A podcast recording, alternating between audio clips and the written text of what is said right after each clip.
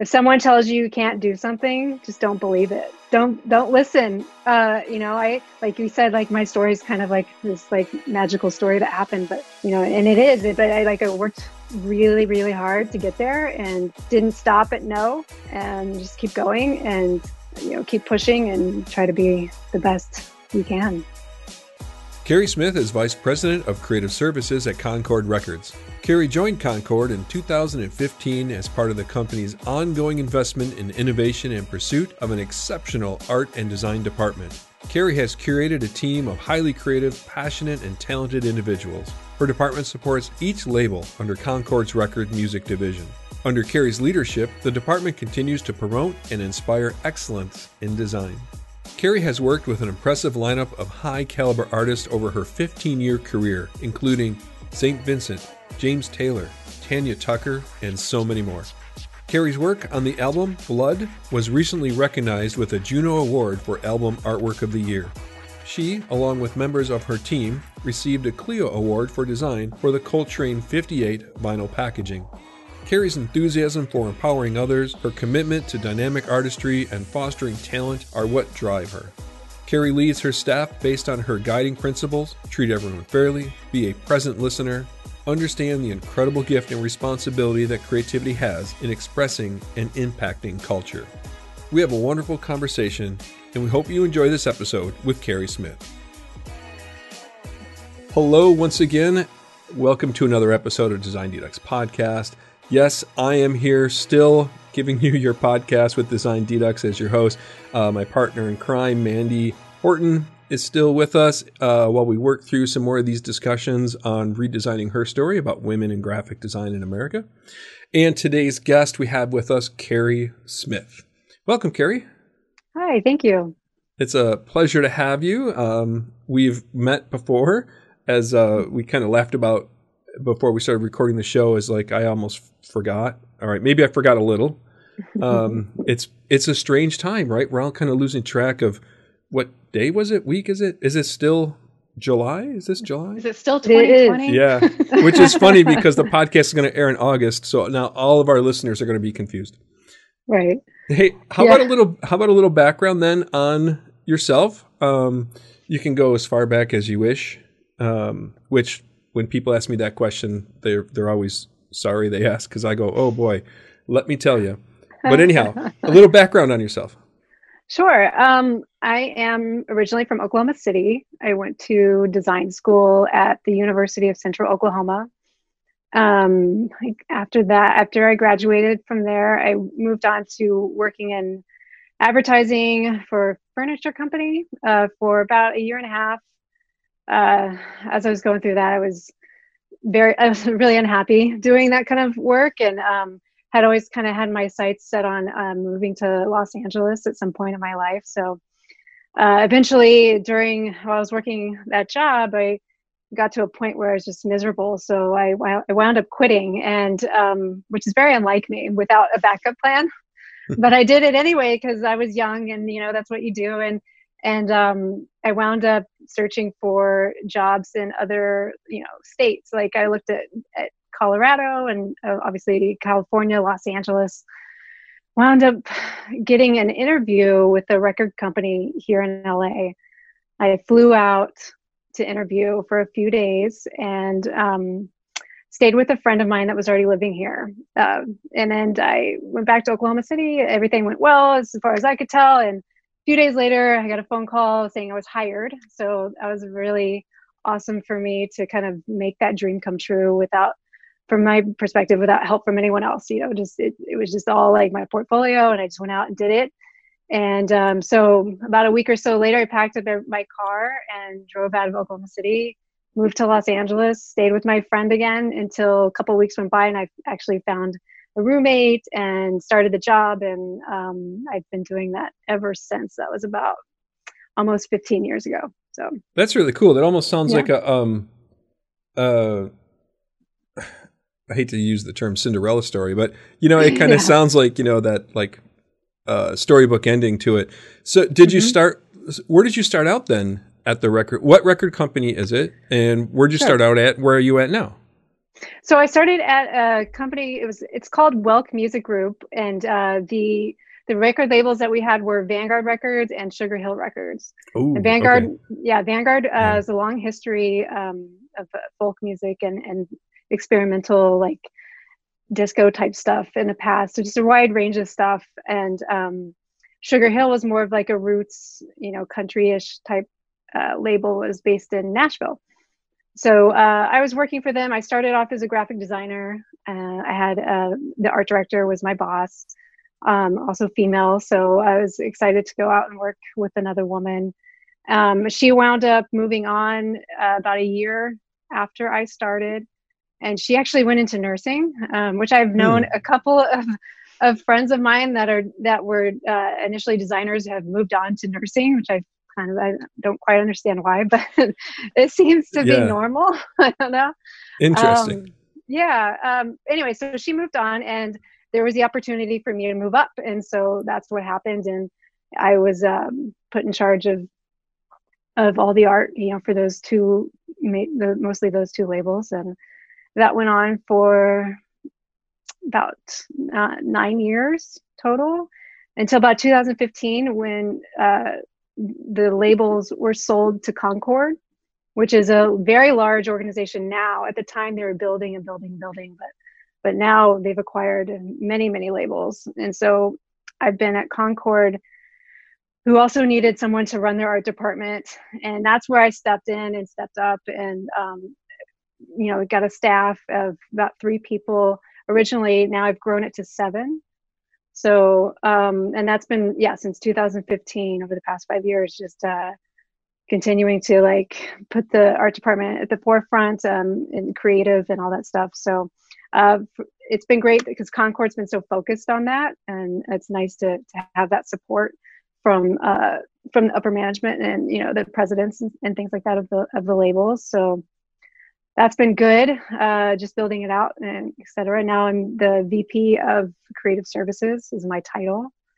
oh wow. Um, yeah. Wonderful. So Congratulations. thank you. Yeah, I just got Yeah. that promotion a year ago. So Wow. that's good. So, So what what kind of design work then Yeah. do you do you all do there? Oh my gosh. Um, Mandy and I are like right on the same level there because I'm like, well, record like you know the old passion of designing a record album cover, you know, Mhm. uh, the Paula Scher moment, right? Where everybody wants to Right. design record labels, uh, Yeah. and how that. So that's got to that's that's changed, I'm sure, because I mean vinyl's coming back, but Oh yeah, we've been so focused on vinyl for the past at least five years. Every, Really? Almost Okay. almost every release gets a vinyl attached to it. Just um, some of them depending on the level of artist, like um, or if it makes sense marketing wise for them to have that. But generally, all of them do. Um, and vinyl is just so much better for us as designers because we get such a large like palette to work with, you know, and it's much better Right. than like that little tiny square on Spotify or Apple Music or whatever, or just a CD, which is also limiting. Um, but to have the 12 inches of real estate is is really awesome and, and fun for us. And we also get to do a lot of special packaging, like box sets, uh, things like that. Very unique Mhm. projects that we are always working on too, and um, that's always uh, really fun because we get to kind of like push boundaries and, and do things that haven't been done before. Well, there's got to be um like other promotional uh, material as well, social media. I don't know, like different bands have different things, like their YouTube channels and social media channels. So I'm sure you're Right. messing around with a little bit of of that kind of aspect too. For sure, yeah. I have um, one person on my staff who is just dedicated to all social media content, uh, graphics, and so what he does basically is he'll take the design that we've worked on for the packaging and just you know out, output it for social media, so everything's consistent across the board. And we have like a full campaign of of artwork and design, and and it all fits together with the music. Nice. You've won some awards in the and awards in the music industry as well. Can you talk about those? Sure. Um, the uh, for the artist Rhye, who's actually one of my very favorites. I, I love his music so much, and it's just a pleasure to work with him. Uh, he he and I worked together on this album called Blood, and it's uh, basically the artwork where he's a actually very talented photographer as well as musician. So he took a bunch of photos that we kind of like sat down together and went through um, over a couple hours until we really kind of zeroed in on the one image we wanted to use and uh, working with type. He, he kind of already had a, a, logo sort of type established for himself. So i just for me like it was bringing this image to life uh, in a in like packaging in a, in a way that you could really feel it and touch it and and know it was like how it how it feels in your hands relates to the way the music sounds when you know so all that stuff kind of goes together so basically it's it's an image a black and white nude image and it's kind of like grainy. So we used uh, overall matte coating on the jacket and then the type just had a very, very light varnish on it. So you only uh, see okay. it in the light. So it's just like this really like soothing, you know, special experience when you hold it in your hands. Um, so it, so that one is the one that won um, album cover of the year. I think it was a Juno Award, which is a basically a Canadian equivalent of a Grammy. Oh wow! Mm-hmm. Uh, so what? What then are you? Do, do you still find yourself like in the trenches and still working and designing, as well as kind of leading the team? Yes, I honestly that's uh, probably the the hardest part uh, of of the job is is because I do have a staff of seven people is managing the workload knowing what's happening wh- where every project is and, and, on the timeline and and then you know obviously giving feedback and, and making sure that, that everything is, is high quality stuff uh, so i'm doing that all day long. Plus i'm i usually have two to three projects i'm designing myself. So it's a lot. Yeah, yeah that does so sound like a lot different hats to wear you know yeah yeah yeah well, can you talk just a little bit more about how the teams work, how they function? Like, does specific team members work on? You you talked a little bit about somebody being very specific to social media, um, mm-hmm. but is there collaboration, or does everybody kind of work on their own thing? Um, well, you know, my approach to it is, is I I came in and it was very uh like segmented, like everybody was kind of doing their own thing. So what I wanted to do was pull it together. Everybody act as a team first um, and, and, get people comfortable with giving feedback to each other because i think that's the best way to grow as a mm-hmm. designer mm-hmm. is is to get input from others and to not hold it so like close to the vest you know if, so I, I wanted to change the way that was going um, and so i was just did that by you know just reinforcing that every day like now we're all in the same room well we were when we were in the office all in the same room together before we were all spread apart. So now that like yeah. when we go back to the office, we'll be back in the same room. But it was like now so now there's like ideas flying around the room. Everybody's looking at each other's screens. And I think people I hope everyone feels like safe and comfortable giving feedback, receiving feedback. And from me and from uh, I have two other art directors. So it goes from basically me as as as the head of the department two art directors that help support me and what I'm doing and oversee some of the other designers as well. So, so yeah, there's me, two art directors, uh, two senior designers, a designer, a coordinator, and a specialist. so wow. yeah. yeah, it's I mean we're a big group, but we have uh, six labels to support and over 200 re- releases a year. So we are slammed all the time. uh, a, a, couple yeah. things I I heard on I think it was Saturday morning's news. Saturday or Sunday morning, maybe it was Sunday morning, CBS Sunday mm-hmm. morning. Um, they were talking about the um, open office plan and mm-hmm. how the open office plan is destined to either fail or be reimagined because uh-huh. of uh, the the pandemic. Sure. Um, so one question is how are you guys working through the pandemic now with no longer having that close knit kind of nucleus going on? Do you right. has it caused any trouble? Are you guys still able to do what you do? Uh, yes, it has caused trouble.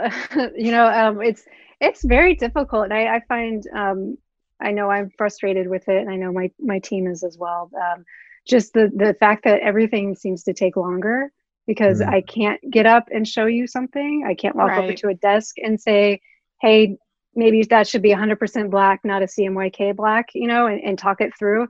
stuff like that. We don't have printers at home, all of us, you know? Right. Um, Yeah. and so everything just takes longer and we're like right in the heart of the busiest time of the year for us. And it's, I think we're getting frustrated with that. Um, but as far as working around that, we do weekly calls by actually two calls a week on Zoom. And I just have everybody, like maybe two or three guy people during the call, show what they're working on. So everybody's still seeing stuff, you know, because I think we're all inspired by what we other people are working on. So we just right. do share share the screen, show what you're working on, talk about it. Um, and I'll have, yeah, probably at two or three people do that each meeting. So we're all kind of still on the same page. And then it's either that, and then I have meetings with my art directors, uh, and just to like stay on top of the other stuff too, and and making sure that they're filtering down to the people that they manage as well. So it's it's just a lot of talking, a lot of Zoom. Yeah, that has me. I'm going to go back a little bit to the awards then and Uh-huh. kind of link what you're saying. The award that you received, does that have your name on it or does that have. It does not. It has it, has it has the artist name on it. So, Okay. Okay. value of awards, right? Mhm. When we're talking about design heroes, okay, Mhm. we've had this conversation um, with many people. We're talking about um, the documentary film that's coming out uh, that Mandy Uh-huh. and I are doing our research on right now, redesigning her story. I feels like I, I say that so many times that I don't need to say it all the time anymore. Um, Uh-huh. And one of the discussion that comes up is the value of recognizing um, the team, right? And but we've also talked about the the un the unheard voice. You know, the women designers that were in the trenches doing the work, but there's no recognition for those women designers. So I'm I'm going to ask you a few questions, I guess, all in one. So Sure. you know, what's the value of the of design awards? What do they mean? And what about having design heroes, notoriety behind design? You know, does a name like Jessica Hische make a difference? Or if you're just a letterer, do people know you? You know, so a lot. Right. There's a lot there, Carrie. I, I Yeah. apologize. Okay. So, so if you want to say a few things, then we can talk more about it. The importance of awards um i i mean i think for all of us it's like validation you know like just to to know that your work has been seen by others and appreciated is is definitely something that makes us feel good. Um i think i don't know we all have our own egos about it uh and managing that is always difficult to do. But uh i think i don't know i mean my name isn't on the specific the two awards that we have won my name is not on them but everybody knows that i did it you know or, or that i worked with, on a team to get it done. Um, and and whenever someone asks me about them i'm always like it's it's not just me and the designer that did it. It's the production department. It's the copywriters. It's it, everybody should you know get recognition for that. It's not i from my point of view it's not just the design because it's all about the details surrounding it you know and it's like maybe i was talking to the, uh, our head of production about something and he had this idea about this color ink we could do and it's like you know it, it's all like a group team effort for me and Right. that's the way i try to approach it at least with my staff as well too and, You- and just not you- take credit Yeah, even the vendors doing the printing, like you said, there was a spot varnish Mhm. uh, on that one. On So- the right one yeah Mhm. Yeah, yeah. So even that is is one of those things that it, it takes some skilled craftsmen to do. It's For sure. Yeah. And, and we'll go out and do press checks on things too. And, and so I'm working with a pressman on, on, on something, you know, and trying to get it the color right. And and like for the the other award that we did win was uh for this John Coltrane package, which we worked very intense with our production department to to get certain details very specific. Like we had the people that were printing the book take a fabric swatch that we were using for the actual book cover.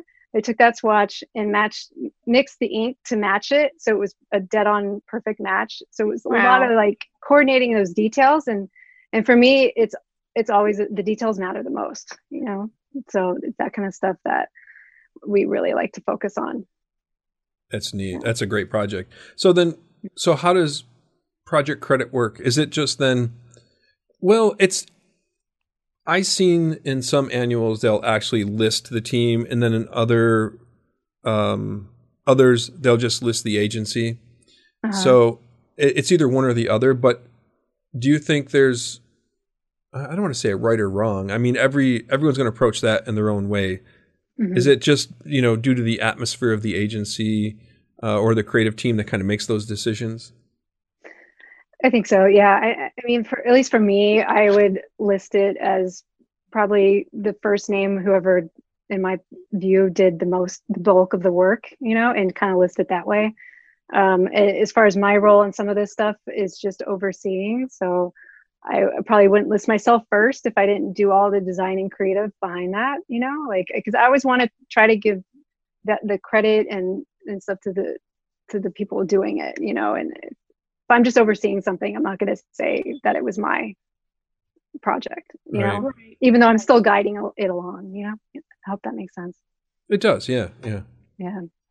So a while back, I um, approached you via email to talk to you about this project uh, about how we were wanting to make a documentary film on women in graphic design. And you just immediately were like yes this i want to be involved. Um, and i really appreciate that. Um, but i want to i want to ask you why does this topic about women in graphic design history interest you? Um, you know uh, wh- why do you think it is important or relevant? Uh, I think it is it, just to have the representation of, of women in design. I, I feel like it's mostly in my, at least in my uh, career male dominated industry. So to, to have female to see a woman at the top or, or, or to know her story how she got there is important to me and i think important to a lot of young women that are in design school right now.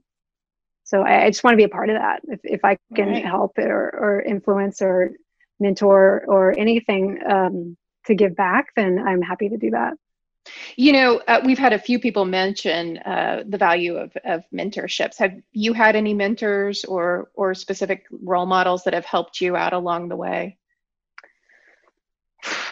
Um, I think I still honestly hold on to a lot of the the stuff I learned in college. Um, a lot of the the way that we were taught, specifically by Dr. Watson, Jim Watson, who was there for a long time. Um, who was my professor, just his approach, uh, it really stuck with me. And, you know, I learned, I think, very early on in life, and, and even especially during design school, it's, it, I can't just show up with a great portfolio. Like, I have to be excellent like 100% of the time in order to get to where I'm I want to go. And I know there's like it, it's just yeah i just have to right. you have to always work really really hard and um, learn a lot from other people and and it's not a just you can't just show up you know I hope some of my students are listening to this.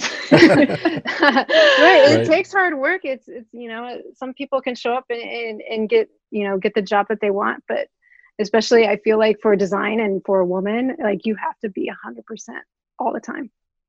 Do you think there's added pressure? I mean, there's there's enough pressure there to be a hundred percent.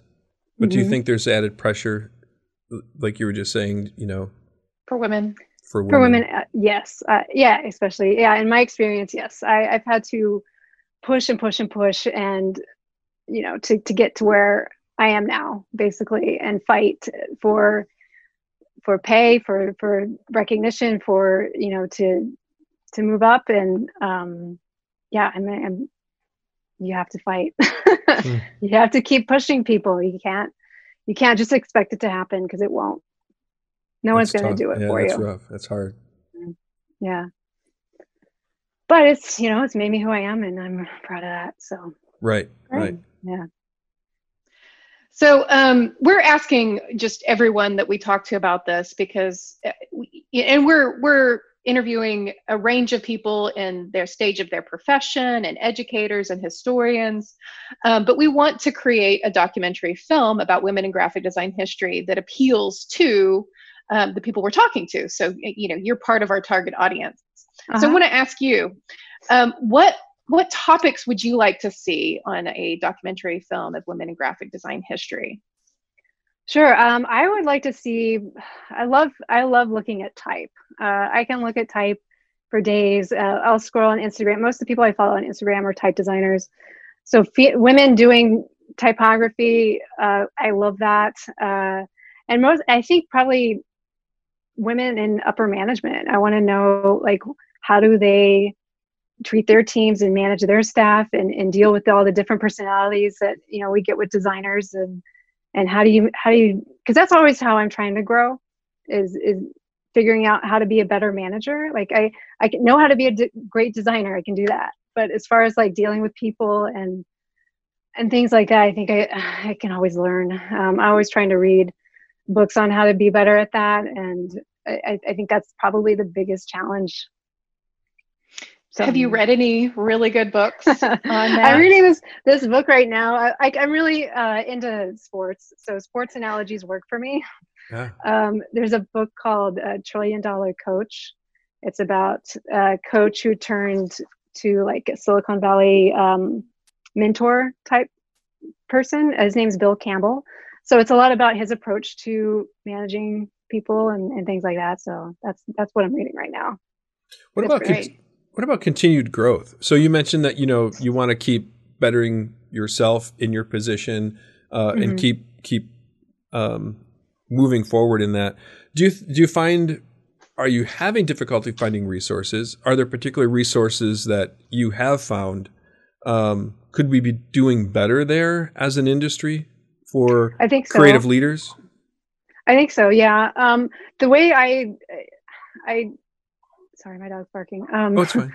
Yeah, he, uh, my, my resources are usually my staff. Uh, I get a lot of inspiration from them and also freelancers that maybe I didn't hire out that I see the work coming in. I'm like, oh, that's really interesting. And I'll, di- I'll dig deeper into who they are as designer and their influences and things like that. Also, like Instagram is pretty great resource um, like I said, most most people I follow there are either designers or typographers, something like that. So, mm-hmm. uh, you know, Pinterest is an obvious um, easy way to collect images when I'm building out a board, like a mood board for um, for creative for an album. Use that a lot. Uh, but yeah, I think it could be better. Um, sorry, but uh, yeah, as far okay. as having a collective place to find that stuff would be nice. So you mentioned earlier that you left. Um, I think it was your first design job as a graphic mm-hmm. designer. Mm-hmm. You just weren't happy. Um, I think we all run into that one position, that one career where we're like, "That's it, I'm out of here," and you just like that make that decision. Mm-hmm. What what made your decision there? Is it something that we can talk about, or? Uh, I guess uh, what made my decision there was I was very unhappy with upper management and the way that they were uh, treating design, I guess, as not like a real thing. Mm. Um, you know, yeah, and, it, and yeah. it was like having that as your first experience out of college. I'm like, I was like hungry, fresh, ready, you know, like ready to go. And, and to be in that sort of like oppressive, like, you know, it's, it was just not inspiring to me at all. And, um, I mean, luckily for me, everything has worked out so far. So it yeah. was a good decision to quit. Uh, it's not something I would do now, or, or you know, but I did it. I hear so. about a young, uh, a lot of young designers that are just out of college, kind of experiencing that too, because they've mm-hmm. gotten uh, very hypersensitive on what good design is. Do you think that's a norm for a lot of places to not have respect for design and is there a way that we can educate? Because you're farther along in your career now. If you had an opportunity right. to do it over, maybe maybe they weren't open to that. But do you think there's a way that young designers, instead of being frustrated, can educate about design?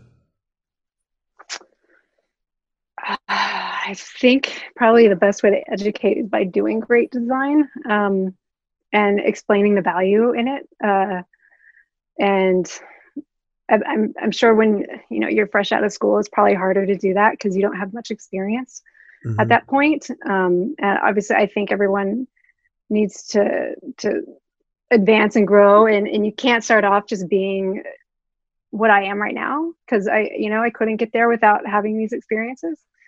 Um, so I think it's just like time and um, being open to learning from other people around you and you're not always the best at everything you know and okay. uh, just just taking input from that all right you, so sorry i was no, going to ask a little little bit about culture shift from oklahoma city to la mm-hmm. and mm-hmm. do you think that any of that you know might have been the culture of design here in oklahoma versus the culture of design there in la yeah yeah 100% um, I my my aunt is probably going to get mad at me for saying this, but I remember when I was in school, she said she's like she said, "What is it? What is it exactly that you're going to do? Just just pick out fonts." And I was like, "Oh my god, like right. no, that's not what it is." Um, but I, I think that there's probably yeah, people don't maybe understand the value as much as being in a big city. You know, obviously in Los Angeles here. Um,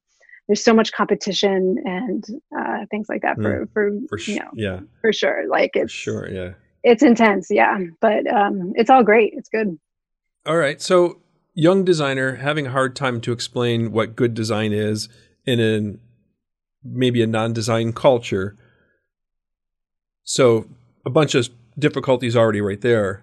Mm-hmm. what about gender disparity? So do you think being a young woman just out of college, do you think there would perhaps could have been if if if you were to try to explain, okay, here's why design's good, here's what it does, here's good design, here's bad design.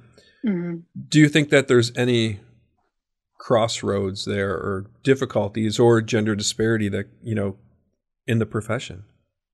Yeah, yes. Um, I, I think that it's hard. It's, I think it's harder to get people to listen and yeah I, and believe you when you're talking as a as a woman and when you especially like as being so like persuasive about uh, design and not coming across a certain way. And I, I think it's definitely harder to do. Uh, i talked to a lot of my students about this exact moment of somebody doesn't understand what design is. They don't respect good design, but they still hire you to come in to be their creative and be their designer. But then when you're trying to work with something, they don't put that value behind it. They don't back it, whether it's financially or promoted or anything like that. Mm-hmm. And I talk to them a lot about the education of the people that not only you're working with as a client, but the people that you're working alongside in your company, your business, whatever it might be. Mm-hmm. And and to be able to talk in a certain way about design and to make yourself in a position where you are looked at as the professional, as the expert in that area and, and a respected professional. How difficult is that to overcome? Do you now? I would imagine that you found it quite different just in LA, just because it's understood differently. Right. Is that how you would explain that, or?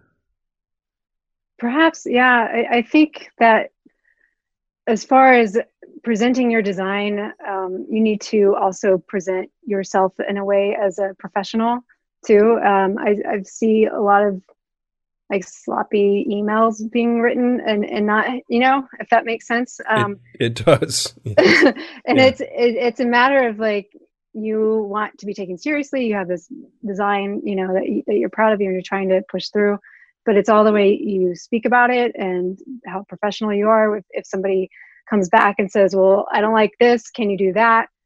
And then it's a, your approach is to like thoughtfully how to say well no this is the reason why i did it this way. Um, you can't just fire something back really quick if, if you get angry or upset. Like I always if that happens to me i always try to like write something walk away come back and like do i really want to say this right now? Is this really going to push the idea that i want to get across you know, and then usually mm-hmm. you re- rewrite it a little bit from there. But I, I think it's a, I mean, it's just a human thing. You, know, you, you work so hard and, and this stuff is, is personal and it's subjective and, and someone can come back and say, well, I don't like this font. And you can just be like, get really upset about that. And right, um, right. it's, it's important to not do that and to wait and to be like, okay, well, this is why I chose this because of you know these reasons and yeah those are very similar uh, to how i approach it in class and you know the ceo or your supervisor or the client well my wife loves blue let's make it blue it'll make her right. make her happy and then but then you have to explain to them the psychology behind that color mm-hmm. behind the color that you're recommending the psychology behind the imagery and proximity of one object to the next and it's there's mm-hmm. quite an extensive amount of information to design. So being able to talk about it in an educated way and not defend, but uh, what's a better word?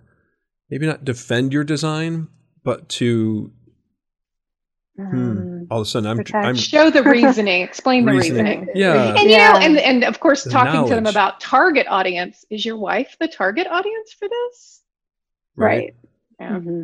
Right. Yeah. So interesting. So mm-hmm. along that lines, there's more and more educators talking about seeing more and more females in the classroom, and mm-hmm. and the the numbers are are still changing. We even talked about how a lot of master's degree programs in design are almost eighty percent women. It's, there's quite a high number. What about uh-huh. in the in the industry in the professional world? Is there a shift that you've seen? Uh, and it's hard because right because you're in your your little group of people working with right. the record label. Um, so it's hard to see what else is happening out there unless you go to design awards and whatnot or the sure. different outings. Well, well, like you know, in your team, is it mm-hmm. 50 mm-hmm. percent female, more so? It's it's me, uh, me and my one of our designers. Uh, so I, there's two women. Okay. And, and okay. my my group of seven people. Uh, in our department as a whole, there are more, obviously, but like just in, in my specific group, two women out of seven. So, hmm, yeah. Um, yeah, I mean, I, and obviously we freelance out a lot too, because a lot of the bands will, will come and they want to use specific people. But I don't see a lot of women being used. Uh, I see that more in uh, photography and mm, illustration. Okay.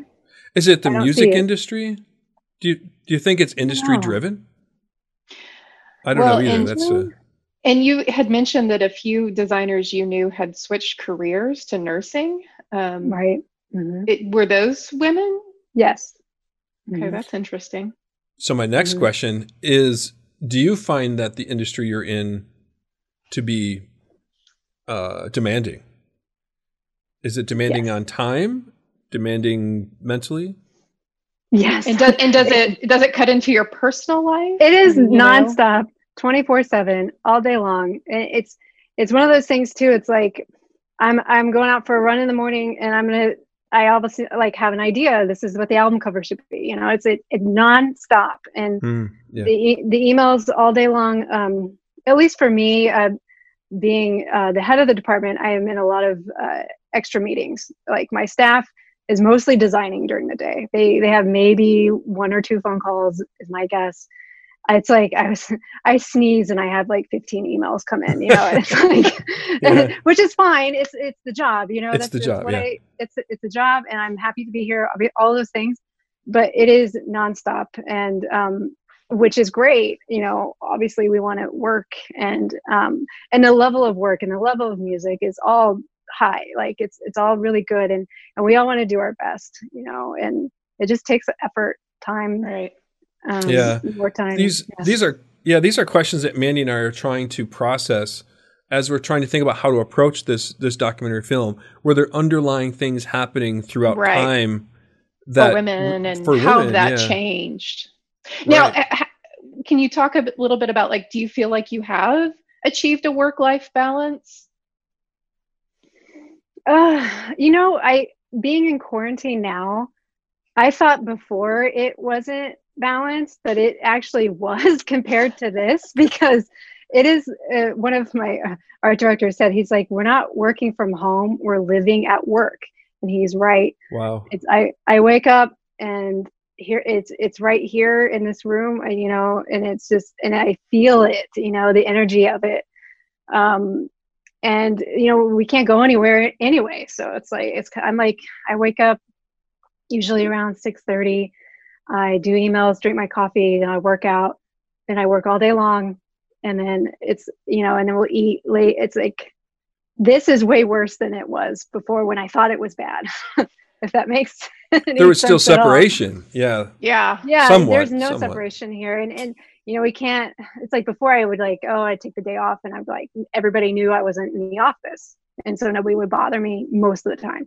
But now it's like I take a day off and I'm still getting, you know. Yeah, and I know from my personal experience, it's it's I feel like it's even harder to take a day off.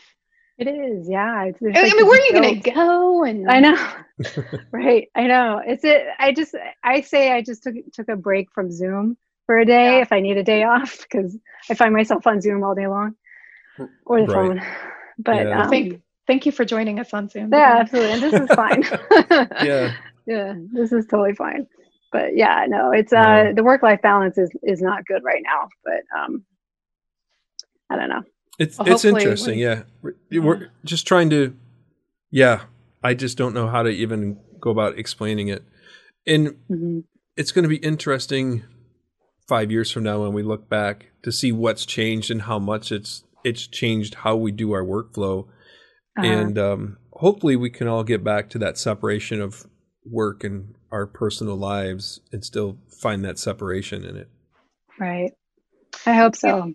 Do you think that any of this will like create any permanent shifts? Um, are people wanting to are some people wanting to work from home more? Or do you think everyone in your team at least is like no i'd rather be back in the office i think so. Um, i think maybe one or two probably don't mind this as much as the rest of us you know? But um, i know we're all frustrated especially now that we're so busy uh, during this time of the year uh, not being able to be together. Um, and uh, you know i don't have kids.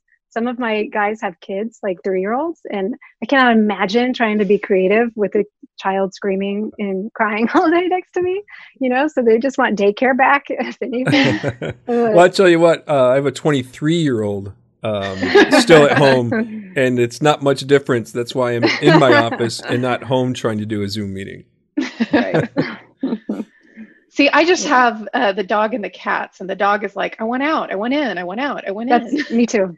I have a dog and a cat. That's it. That's just fine.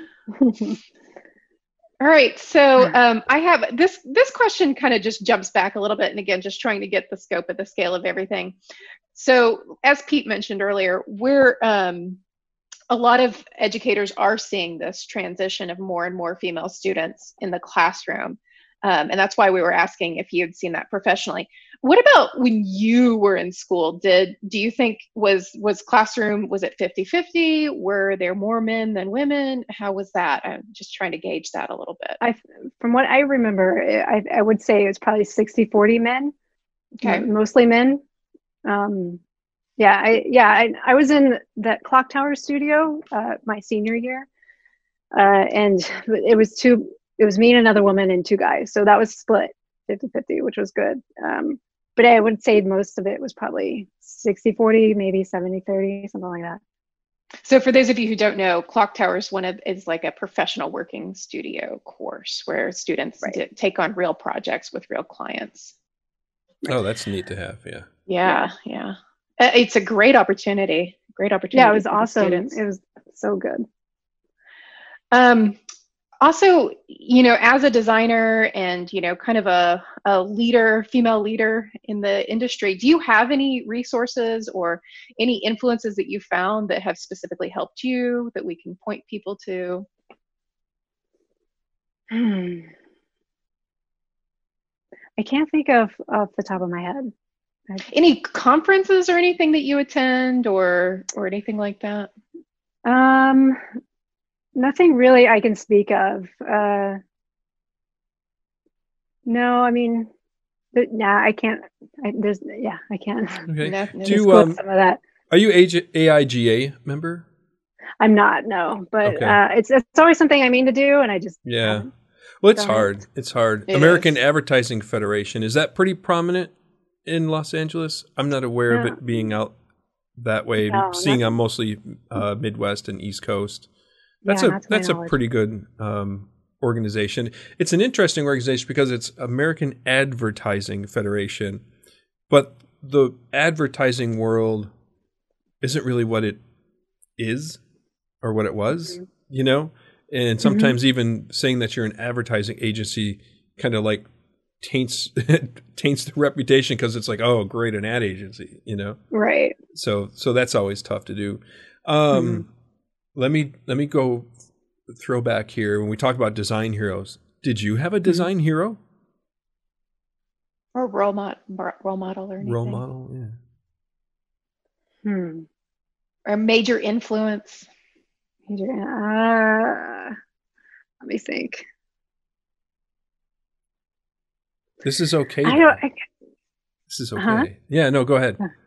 No, I'm just thinking. Like, I know during school, history of graphic design was my favorite course. Like, because I I feel like I it was a whole collection of influences. You know, and I, I could point to for certain projects that I'm working on and, research and things like that. Um, as far as like one specifically, one or two, not necessarily. I think it's probably just a collection of of people that like I've just drawn from in the past, uh, depending on projects yeah. and and things like that. I yeah, I like that I mean, answer because I think it's well, one I'm I'm very bad at favorites. People ask mm-hmm. me what's your favorite thing, and I do the same thing. I'm like, but now I'm at a point where I have a very quick answer. It's like I don't have any. People are like, well, mm-hmm. how can you not have a favorite? And it's like, well, right. I don't because this is great. This is great. This one's wonderful. This is terrific. This one's really great. And then every once in a while, I forget about that one. And then when I see that again, I think, you know, so there's so many wonderful inspirations.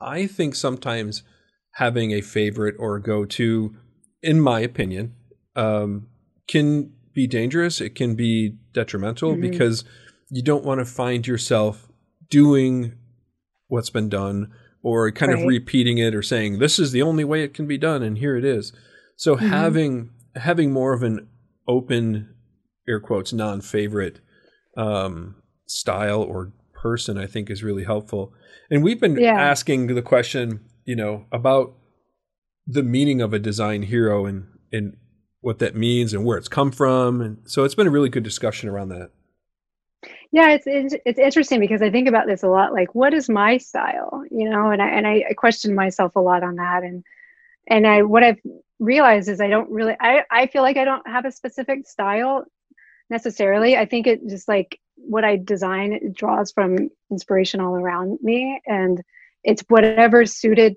for the project is the style. You know, if if that makes sense. Um, yeah, I think it does for sure. Yeah. Yeah, because well, in our industry, in the graphic design industry, visual communication, you're trying to send a message from one person, group, business, company, artist to an audience. And mm-hmm. it's not your voice to that audience. So, right. you know, you're you're just a channel that you're right. visually trying to speak from one to the other. So definitely. yeah, I always that. feel like I'm I'm in service to the art. You know, it, it, we have musicians and artist bands and all that stuff. And, and my job is to visually represent what their music sounds like. Right. So it's got to be suited to that. And you have uh, the artists, the bands that you work with. Do they? They come from a broad range, right? So yeah, it doesn't really necessarily make sense to have a style, so right. to speak. Right. Yeah, it would limit the jobs I could take. You know. so right, for sure. Yeah, we have a, a crazy range of like jazz to to metal. You know, it's all over the place. That's that awesome. does seem like a broad range. It is. Yeah. yeah. Hey, this yeah. wasn't on our question of um, on our list of questions to ask you, but I, I feel I want to ask you anyhow. Mm-hmm. If this documentary film came out, what would be one of the things on it that would disappoint you? If it went in a certain direction where you're like, oh, well, that's not where I thought they would go, or I wish they wouldn't have done that. wow, I, I don't know. Um, what would disappoint me? Hmm. See, I have these loaded questions. I know. I'm like, what? I don't even know. I didn't. I didn't even think about something like that. Uh, and it is okay if you don't have an answer, because uh, many of our interviews there there aren't answers, but then there's a few of our interviews people have very specific it's like, oh, don't you dare do this. And it's like, oh, okay, okay, we won't do that. No, I don't think it's gotten that bad. Yeah, I mean, I don't think there's anything at least not coming to my mind that you could do that would make me angry. Gotcha. So I, Right. I think, I, yeah, I don't think so. I'm gonna more of a personal question then. Where do you see Mhm. yourself in the future? Five years from now, ten years. Uh, five years from now. Um, that's a good question. It's something I think about a lot too. Uh, I'd, as far as right now, just continuing to broaden the department, um, you know, and uh, just developing our range of services that we can do. Like we just took on recently all this social media stuff, which I spoke about earlier. Um, maybe there's more animation, maybe there's more video stuff, maybe there's uh, things like that where I can expand and uh, have a bigger team, which obviously means more responsibility, more people to manage, all those things that I find very challenging and difficult. But I'm willing to do that. Like I, I want, I just want to be the, I want to be the best. That- you know, I, I want to be the best I possibly can, and I want my team to act that way as well, um, and always try to be excellent uh, at what we do. And so, in a ideally, like expanding the department, um, having a bigger role, uh, you know, is uh, the natural progression would be SVP. I'm a VP right now, so so ideally that. So Great. this question kind of goes back to some of the stuff we were talking about at the very beginning, um, where we were talking about what types of work that you do. Because you and you you brought up animation and stuff like that, uh, wanting to like explore other options a little bit more. When you first started um, in the Mhm. music industry, did you design album cover like the you know the big album covers? Um, and and when you guys transitioned back to doing vinyl, like did you expect that? Or Yeah, were you when I- already doing that? I was already doing it. Um, when I started, I was like probably the first few months I was just doing all the extras, basically, like you know, like posters and one sheets and just just like all the extra materials. But after a while, you know, I you prove yourself, and then I started doing album covers, and I've been doing that for so long now. It's it's. I, I'm sorry, I meant vinyl, the vinyl album covers. Like, did you Oh, like because it seems like there's a resurgence and an interest in vinyl more mhm. recently, and so I didn't know if when you first started, if you Oh, guys we were doing vinyl album covers. not really. Um, maybe t- maybe about two or three years in, we started doing them, but not as often. Now we do them, like I said, like almost every single release gets a vinyl. Um, but yeah, so that and we're that- doing cassettes now too, which Ooh, random. yeah, Do people We even did- we have did it- cassette players? we did an What? eight track, a, a couple eight tracks too, which is wild. I don't know People just what to collect say. them. Yeah, yeah, it's, yeah. it's fun. Well, I've gotten back into well, back into collecting vinyl. I had my mom's vinyl when I was a kid, and then Oh, cool. uh, and now I ha- still have that vinyl collection. And now I'm like everything I want, I want it on vinyl. yeah, Yeah, I see for the nostalgia, but I Mhm. mean, eight tracks and cassette tapes, they would always get eaten by the machine and you would cuss and then they'd be worthless. Right. I don't quite understand that, but Nostalgia, people love it. So Yeah, it's so we're doing it, you know. Hmm. Yeah, yeah. Any big projects that you can mention coming up? Anyway, Any big Upcoming? projects you can mention coming up? I know sometimes there's a do not disclose, but uh, yeah. Um trying to think of what I've done recently.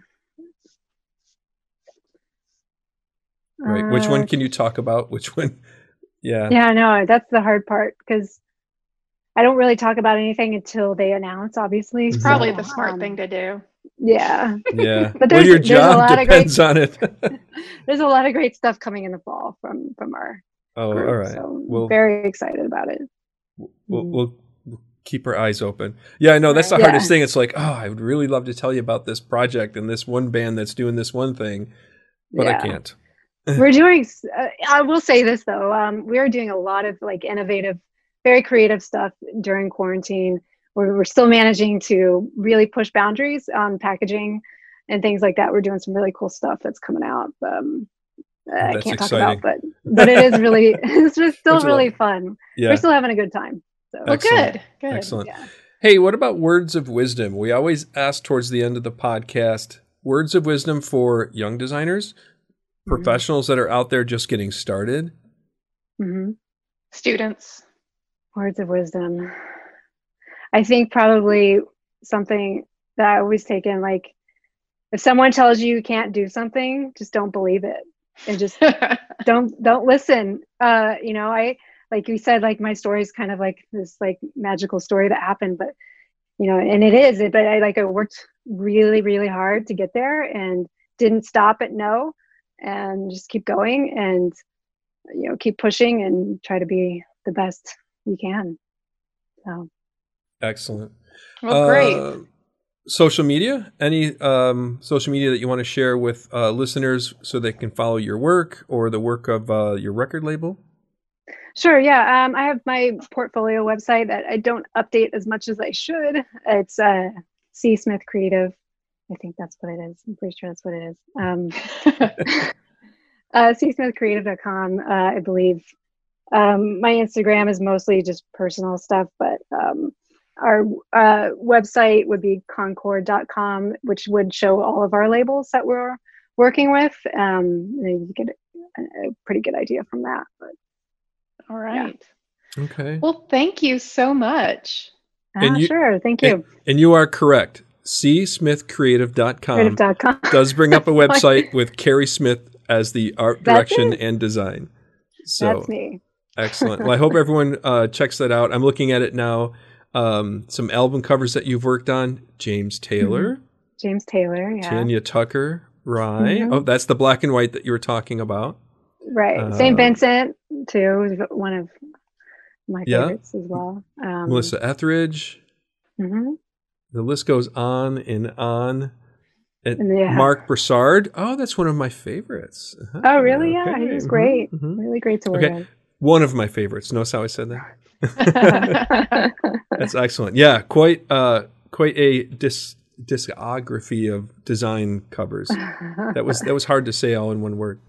Well, yeah. it's it has been a pleasure, um, and I, am sure it's great for uh, you and Mandy to catch up, being a, a UCO student. Uh, what's the mascot? Yeah. UCO Broncos. Go go Broncos. Go Broncos. Go Broncos. Go Broncos. Yeah, okay. Sure. all right. The big blue horse. Nice. Uh-huh. Thanks so much, Carrie. I appreciate it. Mandy, All as right. always. Uh, and we'll see everyone back on the podcast on the next episode. Thank you. Bye. All right, thanks. Bye. Bye. Thank you for joining us for this episode. The Design Dedux podcast can be found at designdedux.com. That's D E S I G N D E D U X.com where you can listen to the podcast or watch the video version of the podcast, as well as find links to the guests and the topics discussed during each episode. The Design Dedux podcast can be found on most podcast listening platforms. You can join us on social media through Instagram and Twitter via at design underscore dedux, on Facebook as Design Dedux Podcast, and join us on YouTube at Design Dedux for video versions of each episode. If you are enjoying the podcast, you can show your support on Patreon at patreon.com forward slash design underscore dedux. Once again, thanks for joining us, and we hope you'll join us again for the next episode.